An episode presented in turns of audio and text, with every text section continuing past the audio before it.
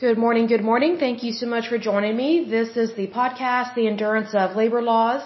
I'm your lovely host, Lesley Sullivan, and today is episode 220, and we're going to take a look at the U.S. Immigration and Customs Enforcement. We have discussed immigration just a little bit. Sorry, I'm still losing my voice or getting my voice back over time. We have discussed immigration and customs just a little bit in times past, but we have never actually dived into this specific federal agency and all the all the intricacies, excuse me. And I think it's really important to go through this because there are pros and cons to every federal agency, but this one is very interesting. Um, but before we dive in, let me give a big shout out to my listeners because we love to see you here, and more and more people are listening in, so that's really awesome. So a big shout out to Oklahoma, California, New York, Virginia, Texas, Pennsylvania, British Columbia, Florida, Illinois, Georgia, Oregon, Indiana, West Virginia, New Jersey, Massachusetts, Ohio, Minnesota, Alabama, Nebraska, Washington, excuse me, Colorado, District of Columbia, also known as DC, aka the swamp, let's drain it, uh, Mississippi, Tennessee, Rhode Island, Kansas, Louisiana, North Carolina, Nevada, Maryland, Utah, Michigan, Iowa, Let's see, Alberta, New Brunswick, Wisconsin, Connecticut, Manitoba, Hawaii, Newfoundland, and Labrador. In terms of countries, the United States, Canada, the Russian Federation, the United Kingdom, Australia, the Netherlands, Slovakia, South Africa, Japan, Denmark, Uzbekistan, Italy, and Morocco. Good to see all of you. Okay, so diving into this puppy here, again, we are taking a look at the U.S. Immigration and Customs Enforcement. We do need this department. I just wish they handled things a little differently. Um, so their motto is protecting national security and upholding public safety. And then another motto that they have is honor, service, and integrity. Um, this agency was formed as a knee-jerk reaction to 9/11, so that's one big reason why I'm not a fan of it per se. Uh, but they were formed March 1st, 2003. Um, their preceding agency um, was the Criminal Investigation Resources of the United States, uh, Immigration and Naturalization Service, and the United States Customs Service. So it's one of those things.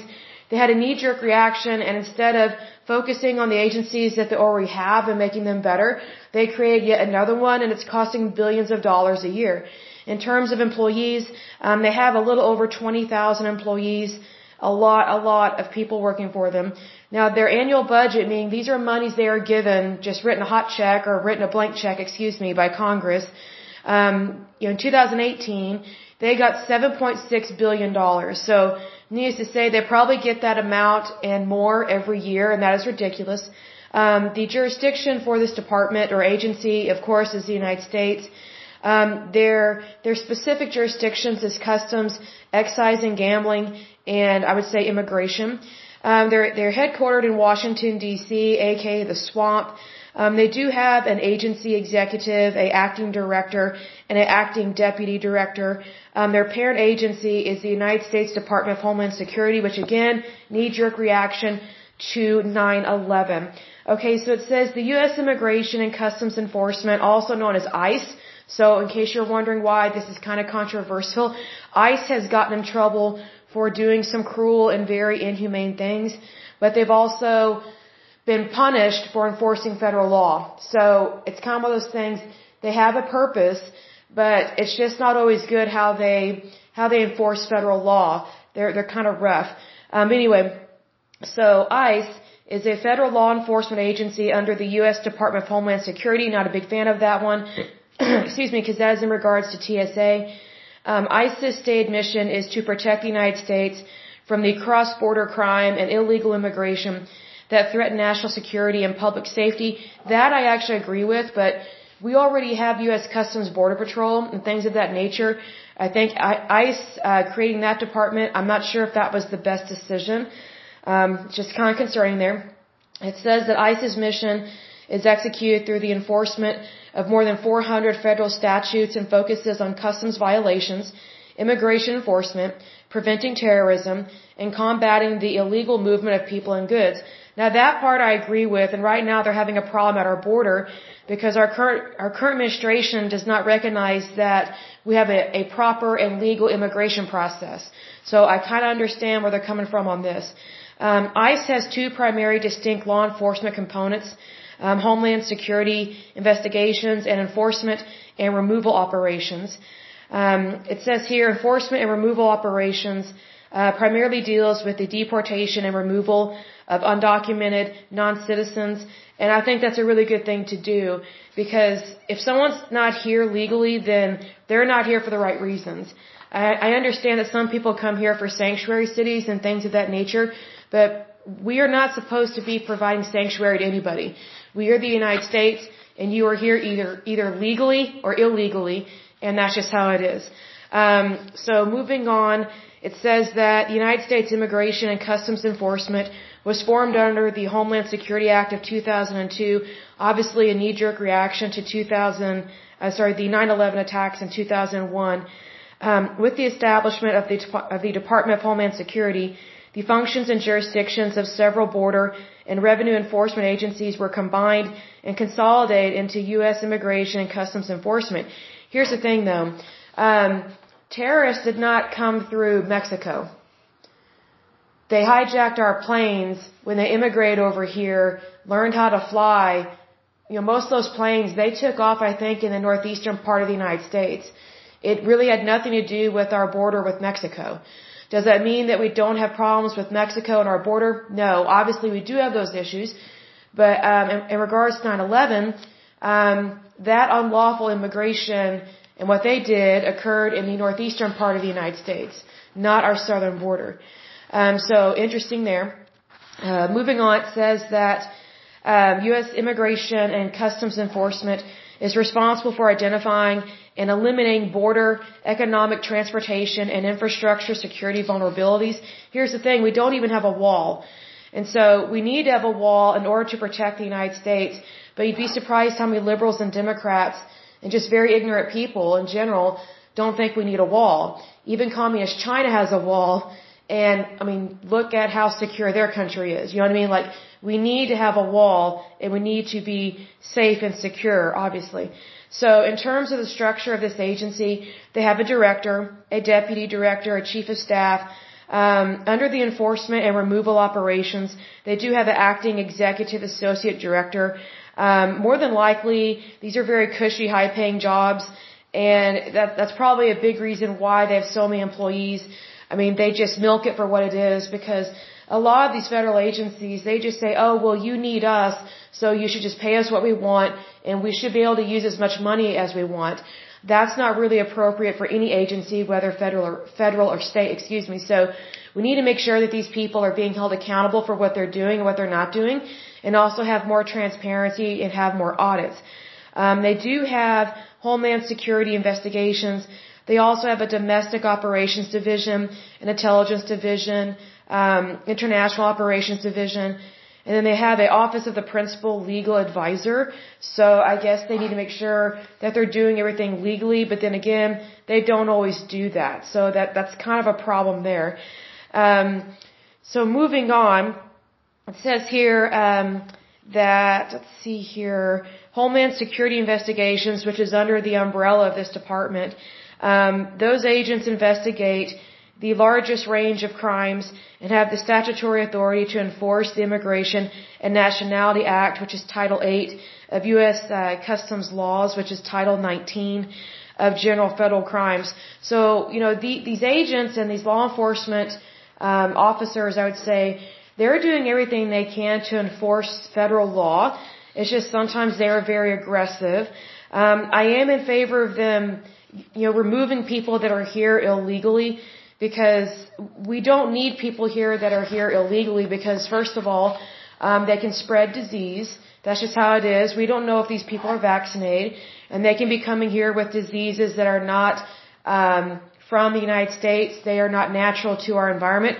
Also, um, they they take our jobs.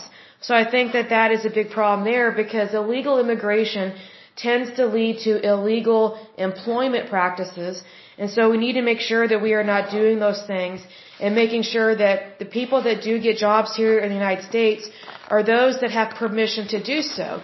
And what I mean by that is that they are a, either you are a citizen of the United States or you have a type of green card or a working visa of types. I'm not a fan of working visas because I think that these jobs should be for America. They should be for Americans. I don't think that we should have any of these temporary workers. I think that is a huge mistake.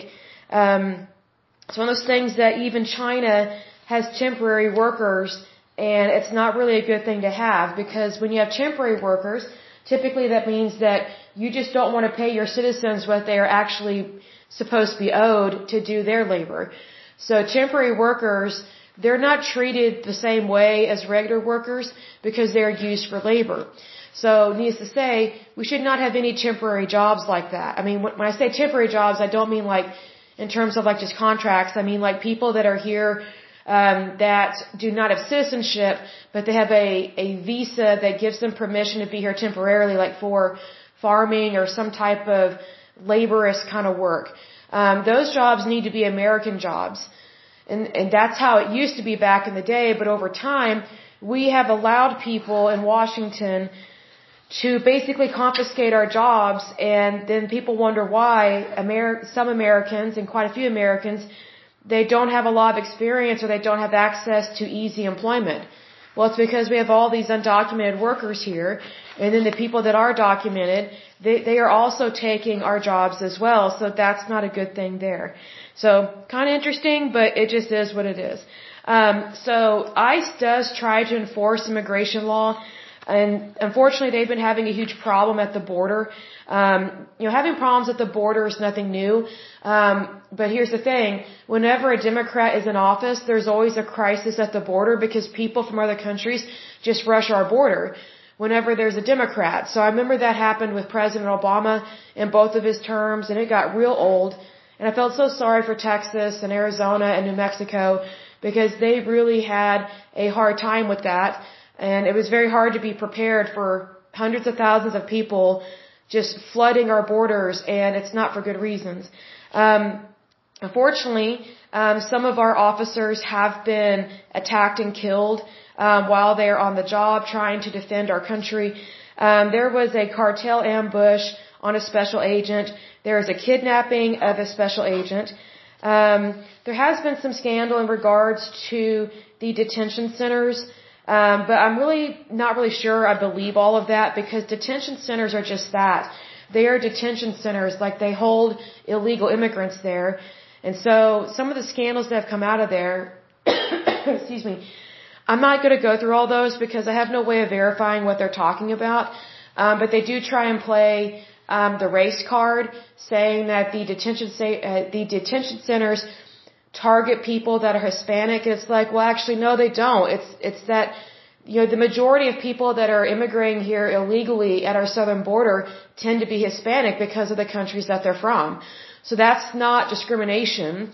That's just who they are. Like that's just their skin color. That's their nationality. That's their demographic. So it's just one of those things when you are identifying someone that is coming here illegally. Um, one of the things to identify is what do they look like and where are they from. That's not discrimination. That's just being smart. Um, they have had, let's see here. Oh, they had supposedly an allegation of, of giving Muslims pork or something. It's like, you know what? They should just be grateful for the meals that they get. You know, when you are immigrating here um, illegally, whether at our southern border or through another port of entry or whatever, um, you know, you're, you're not going to get the five star treatment. So it's one of those things that um, I find it to be very ridiculous that people immigrate here and they complain about our food. It's like your food, you know, the food that you're given isn't for you. You know, you should be grateful that we're feeding you because we are going to be uh, deporting you. So I think some people immigrate here and they think they're just going to live on cloud nine and stay at a four star hotel or something. And it's like, no, that that's not how things go here. What's interesting is that Muslim countries they don't even always feed people that they arrest over there. They starve them to, to death. So it's kind of calling the kettle black here. You know, it's kind of like, you know, you're kind of, not, not calling the kettle black. That's a bad example or a bad reference. You know, they're, they're very hypocritical. You know what I mean? It's kind of like, okay, you know, Muslim countries are very horrible to, to illegal immigrants. But yet when Muslims immigrate here illegally, and then we give them food, they complain. It's like, okay, then go, then go vegan, you know, like get over your, your sweet little self there. Um, another thing that ICE has been criticized for is separation of illegal migrant children from their families. Well, here's the thing. We don't have to separate them. We can just do what we are supposed to do and send them all back. Because that's what we're supposed to do. Just because someone pops out a kid here or spawns a baby here, you know, has an anchor baby, does not mean that they should have citizenship. We need to send all these people back. You know, our healthcare system cannot afford this. You know, and we are not responsible for all these people. We just are not. Um, so moving on, um, ICE has had to deal with sanctuary cities, and unfortunately, there have been several murders because uh, because of illegal immigrants um, taking refuge in sanctuary cities, predominantly in the state of California. Again, California, um, your state is messed up, and you know I pray for you guys that things get back to normal because this is ridiculous. Because your citizens don't deserve to um, have to deal with illegal immigrants that violate our laws and kill your citizens. So, but needless to say, um, there there was a murder of a, a, a police officer. There was a murder of another officer. Um, it was a woman, and then there was the shooting of Kate, I think Steinle, if I'm pronouncing her name correctly. And then there was the murder of two Sacramento County sheriff deputies. And then there was an attempted murder of a Napa County sheriff. I mean, those are just the examples that we know about of illegal immigrants um, seeking sanctuary or seeking um, safety in a sanctuary city and not being deported. And California, unfortunately, has been violating federal law for a long time. And my personal opinion is is that if the state of California is going to violate federal law, they shouldn't get any funding whatsoever from the federal government. None. Because if you're in violation of federal law, then you shouldn't receive um, tax tax dollars, federal tax dollars. So I think that um, the, the state of California tried to fight that, and I think a judge during President Trump's term over, overturned that. But I think it should be fought because here's the thing, you know, if if a state is violating federal law, especially in regards to immigration and violence, and they are harboring and protecting murderers and rapists that is a huge problem. Like it's not like the state of California is protecting its citizens. It's not protecting lawful and um, I would say law-abiding citizens. It's protecting bad people. So that's not really where um, our country should be going, but that is exactly what is happening in the state of California. And so unfortunately, California, uh, they've gotten way far off track, and I think they've been off track since like the 90s or the 2000s. Um, but again, the state of California has had problems with um, immigration and inflation since like the 50s, 60s, and 70s. Because I think since the 70s, that's when um, the cost of real estate unfortunately really went up, and it's like okay, that's kind of it's kind of one of those things like the the larger and more powerful Hollywood became, the worse the policies were that were passed in California because you have these people that are just movie stars um, not always very educated people, unfortunately.